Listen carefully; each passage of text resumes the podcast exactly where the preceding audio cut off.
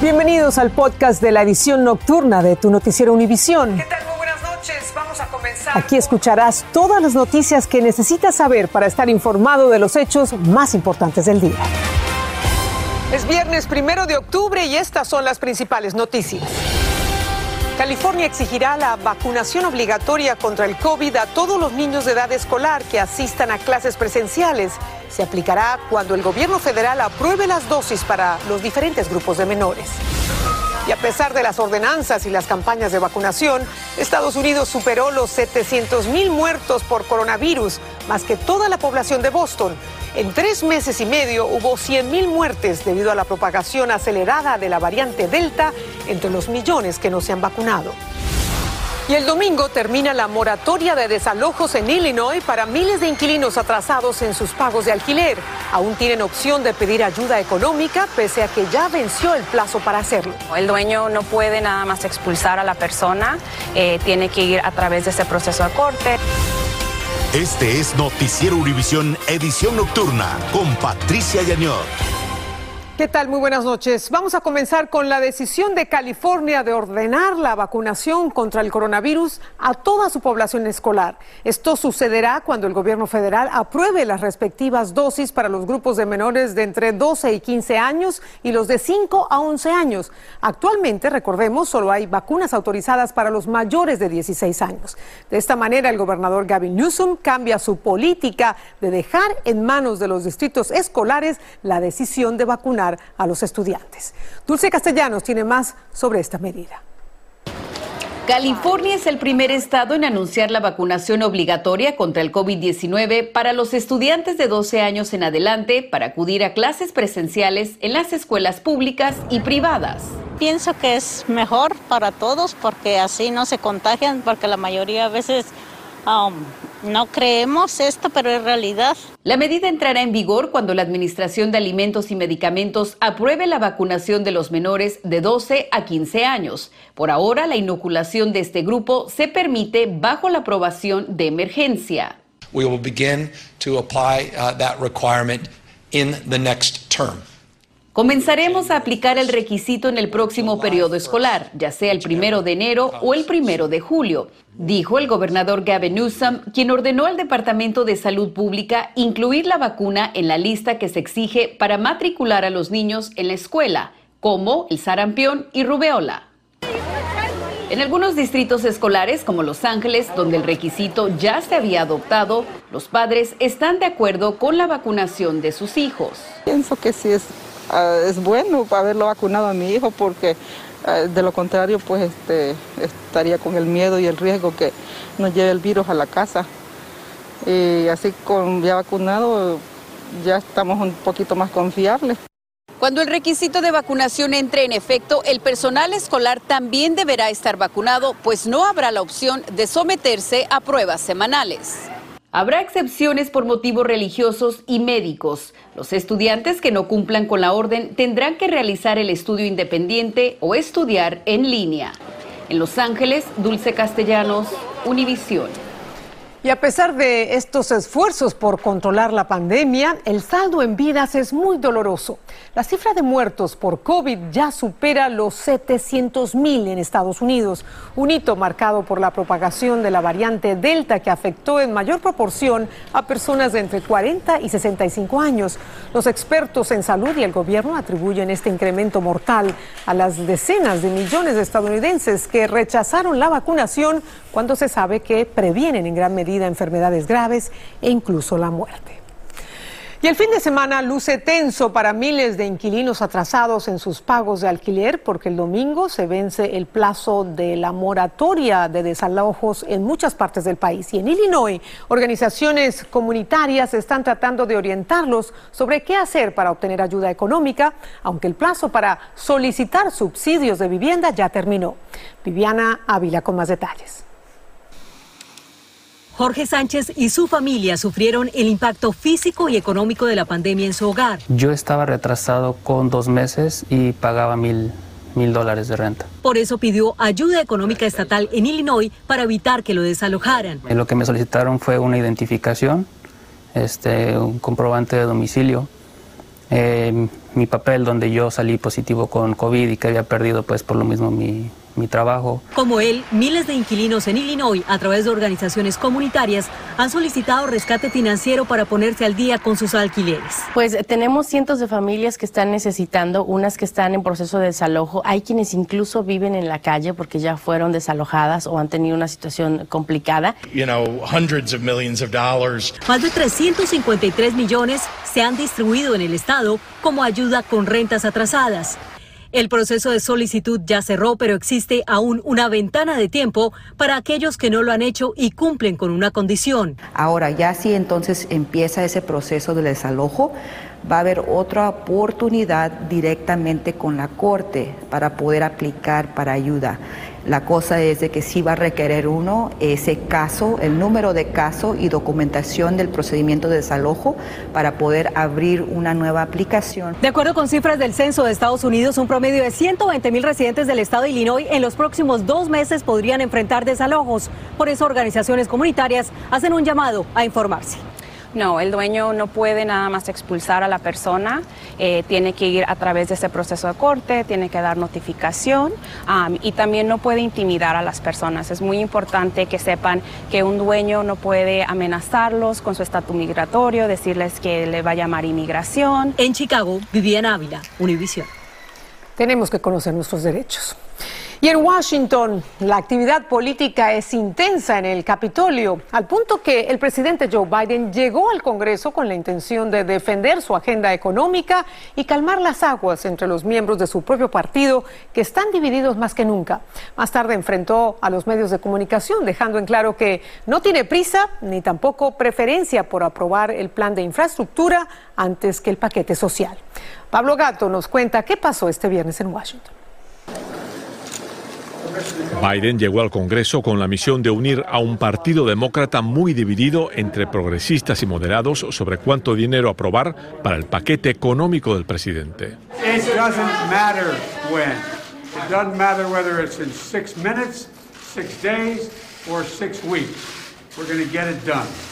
No importa si es en seis minutos, seis días o seis semanas, el paquete será aprobado, declaró. Los demócratas progresistas siguen negándose a aprobar el plan de infraestructura hasta que se apruebe el económico, que incluye licencia familiar pagada, créditos para el cuidado de niños, dos años de universidad gratis y añadir cobertura dental y de visión al Medicare, entre otras cosas. Biden dijo que ni los progresistas ni los moderados conseguirán lo que quieren y que hay que buscar un punto intermedio, pero que este es un momento muy importante para demostrar que pueden gobernar con efectividad. Ese es un proceso engorroso, es un proceso difícil. Eh, el presidente ha insistido en tratar de traer una coalición amplia de personas con distintas ideas, con distintas formas de pensar, para tratar de llegar a soluciones comunes. Eso ha hecho que el proceso sea más complicado, eh, pero creo que al final se van a lograr cosas muy positivas. Los republicanos cuestionan a Biden. Lo que va a suceder es de que en realidad la gente se va a dar cuenta de que Biden no es el líder, que no tiene la capacidad de poder unir al país como él prometió. Los demócratas dicen que este paquete económico es la mayor inversión en la clase media desde la Segunda Guerra Mundial. Los republicanos se quejan de que aumentará la deuda nacional. ¿Y cuándo se va a someter a votación entonces el paquete de infraestructura de más de un billón de dólares o trillion en inglés y el paquete económico del presidente Biden? Todavía no hay fecha. Los demócratas siguen negociando. En Washington, Pablo Gato, Univisión. Seguimos esperando y esta falta de resultados legislativos, además de las crisis en la frontera y en Afganistán, ya le están pasando una factura al presidente Biden. Según una nueva encuesta de la agencia de noticias Prensa Asociada, la popularidad del mandatario viene en declive. Por ejemplo, el 50% de los entrevistados dijo que aprueba la gestión de Biden, mientras que el 49% lo desaprueba. Esto es menos que el 54% que aprobaba su gobierno en agosto y mucho menos, aún menor, que el 59% de opinión favorable que Biden tenía en julio. La encuesta que entrevistó a 1.100 adultos se realizó del 23 al 27 de septiembre. Y en Florida, más de 170 agentes de tres condados incluido el FBI, trabajan exclusivamente en el caso de Mia Marcano, desaparecida hace una semana. La búsqueda se concentra en una zona pantanosa, donde estuvo el principal sospechoso tras ingresar al apartamento de la joven de 19 años. Ingresó con una llave maestra. La policía cree que no hay otra persona implicada en el caso. Vilma Tarazona ha estado siguiendo los desarrollos de este caso. La búsqueda más grande de Mia Marcano se realiza en este lugar de New Smyrna Beach, 50 millas al norte de Orlando.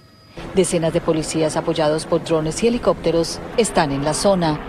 La señal celular del sospechoso Armando Caballero indicó que él estuvo en esta área después de la desaparición de Marcano.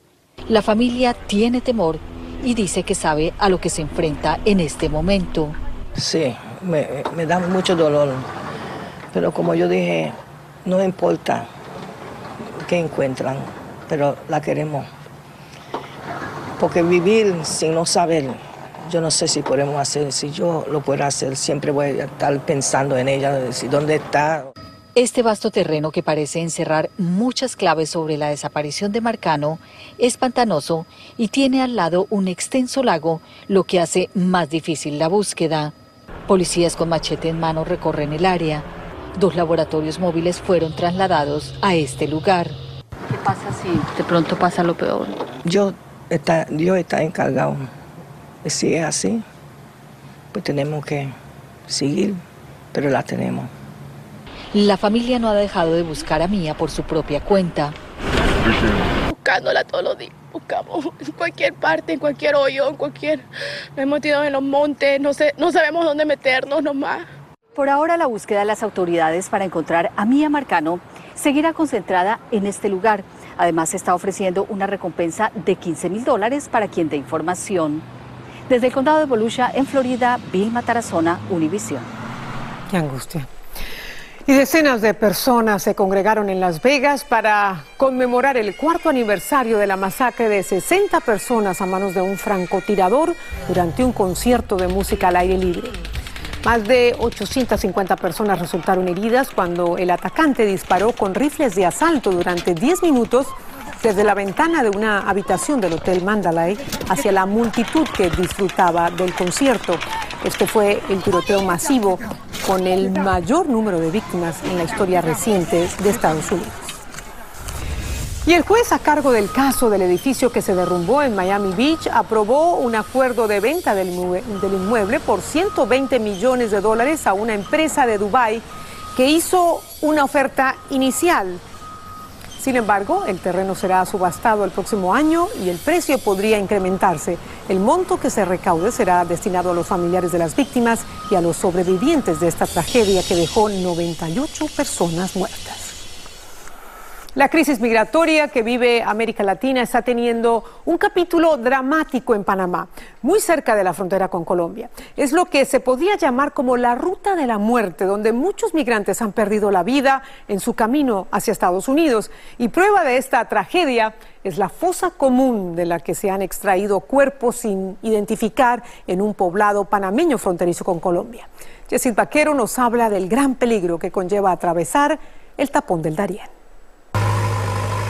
Una imagen macabra. Forenses descargan decenas de cuerpos sin identificar en una fosa común del cementerio de Guayabillo, en Panamá, frontera con Colombia. Todos eran migrantes. Todos estaban en la selva y según las autoridades panameñas podrían ser muchísimos más. Nosotros hemos recibido una minoría de casos y que hay una cantidad de restos humanos que están en esos trayectos, en esas trochas es que en la selva, adentro de la cordillera y en la temida manigua del tapón del Darién, los peligros abundan y el riesgo es permanente. La posibilidad de que te caiga, tenga una fractura de cadera y no puedas seguir caminando y posteriormente queda abandonado en la selva. Es la parte más cruda de la realidad que desde hace más de un año está viviendo esta zona del mundo debido al fenómeno migratorio. A Panamá llegan diariamente centenares de migrantes con destino a Estados Unidos. Allí dicen que ya no dan abasto, mientras en Colombia, en el pequeño pueblo de Necoclí, ya se cuentan por miles los que están tratando de salir. Han llegado a ser más que los propios habitantes del casco urbano del pueblo, al que ya tienen colapsado. Muchos arrendatarios de acá del municipio les han quitado las viviendas y les han quitado los locales comerciales para arrendárselos a los haitianos. Colombia se convirtió en la primera escala forzosa para los haitianos, que en su mayoría no proviene de su país sino de Chile o Brasil y Panamá, en una prueba de fuego que muchos de ellos han pagado hasta con la muerte. Las cancillerías de Colombia y Panamá ya se reunieron previamente para limitar el número de migrantes en tránsito entre ambos países. Sin embargo, veedurías y organizaciones no gubernamentales consideran que esto debe replantearse. En Bogotá, Colombia, Yesid Vaquero, Univisión. Pasamos a Venezuela, donde el gobierno de Nicolás Maduro ha implementado una nueva moneda. El bolívar ya ha perdido 14 ceros durante el régimen chavista. El cambio monetario se produce en medio de la grave crisis económica que vive el país y con pronósticos de una inflación por encima del 1.600%. Francisco Urristieta nos cuenta más. Sin bancos abiertos y con pocos cajeros automáticos dispensando dinero. Así comenzó el primer día de la anunciada reconversión monetaria, el estreno del llamado Bolívar Digital, una operación que le hizo el régimen de Nicolás Maduro a la moneda local, eliminándole seis ceros. Es una manera de camuflajear la hiperinflación que estamos viviendo. Una reconversión que viene acompañada por una nueva emisión de billetes y monedas que van supuestamente a simplificar los pagos en el país, sobre todo en efectivo. Voy a pagar poquito, pero no es así. Es, una, es un disfraz total. Reconversión que intenta reflotar al Bolívar, destruido por una hiperinflación calculada en más del 5.000% para este año. Y este billete de un millón de bolívares es todo un símbolo de la Venezuela hiperinflacionaria. Seguirá circulando, pero con la reconversión monetaria solamente va a valer un solo bolívar, con una capacidad de compra mínima. La mayor dificultad que ahora tienen los venezolanos es calcular los nuevos precios de alimentos y productos en los nuevos bolívares digitales. Todo un enredo de ceros eliminados y millones que transformar. Ha sido terriblemente complicado explicarle a la gente el cambio, esta cantidad de ceros que se están eliminando, pero bueno, y para comerciantes, tener ahora que publicar sus precios en tres monedas, el bolívar soberano, el ahora bolívar digital y en dólares, la moneda que circula de facto en la economía venezolana. Es funcional al momento de que ya las cifras no cabían en la calculadora. Para algo tan exorbitante, se manejaría otra vez con algo más de normalidad. Y aunque las cifras astronómicas de precios sean ahora simplificadas con esta nueva versión del Bolívar, la principal sensación entre muchos venezolanos es que se sienten cada vez más pobres. En Caracas, Venezuela, Francisco Urraistieta, Univisión. Al regresar de la pausa, Chile anuncia nuevas medidas para aliviar la crisis migratoria en el país. Y en Ecuador continúan identificando a los muertos en la masacre de la prisión de Guayaquil. Estás escuchando el podcast de tu noticiero Univisión. Gracias por escuchar. Las autoridades chilenas anunciaron medidas para enfrentar la crisis migratoria en el norte del país. El ministro del Interior, Rodrigo Delgado, anticipó el uso de nueva tecnología para mejorar la vigilancia en la frontera con Bolivia. Hoy llegaron a la zona vehículos satelitales con tecnología de punta que mejorará la vigilancia de la frontera. Hemos iniciado también nuevas medidas que se irán implementando a partir de hoy y durante las próximas semanas para justamente reforzar la frontera e instalar centros transitorios para la familia. Los migrantes que llegan a Chile son en su mayoría venezolanos y provienen principalmente de Ecuador, Perú y Bolivia.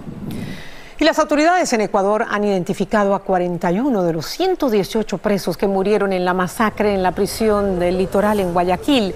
Las autoridades dijeron que 21 de esos cuerpos ya han sido entregados a las familias. Agregaron que el proceso de identificación es complicado por falta de información sobre los reclusos del pabellón número 5, donde se encontró la mayoría de los cadáveres.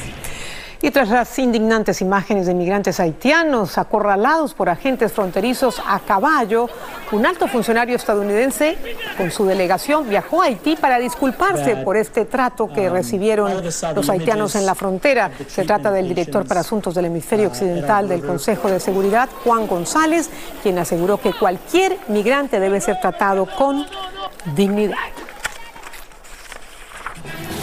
Vamos de nuevo a la pausa. ¿Ya jugó el Powerball en la lotería? Bueno, la cifra acumulada para el sorteo de mañana da vértigo. Estás escuchando el podcast de tu noticiero Univisión. Gracias por escuchar. Regresó la fiebre de la lotería. El premio mayor del Powerball ha aumentado una vez más, convirtiéndose en uno de los 10 mayores premios de la lotería en la historia de Estados Unidos. Como nadie acertó los seis números ganadores en el sorteo del pasado miércoles por la noche, el premio mayor de este Powerball continuó aumentando y ha llegado a un estimado de 620 millones de dólares para el sorteo de este sábado 2 de octubre, una fecha realmente histórica para el que se lleve el premio. Así que mucha suerte para todos si compran la lotería. Me gusta el 2 de octubre porque cae en la fecha de mi cumpleaños.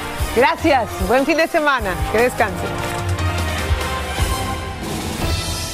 Así termina el episodio de hoy de Tu Noticiero Univisión. Gracias por escucharnos.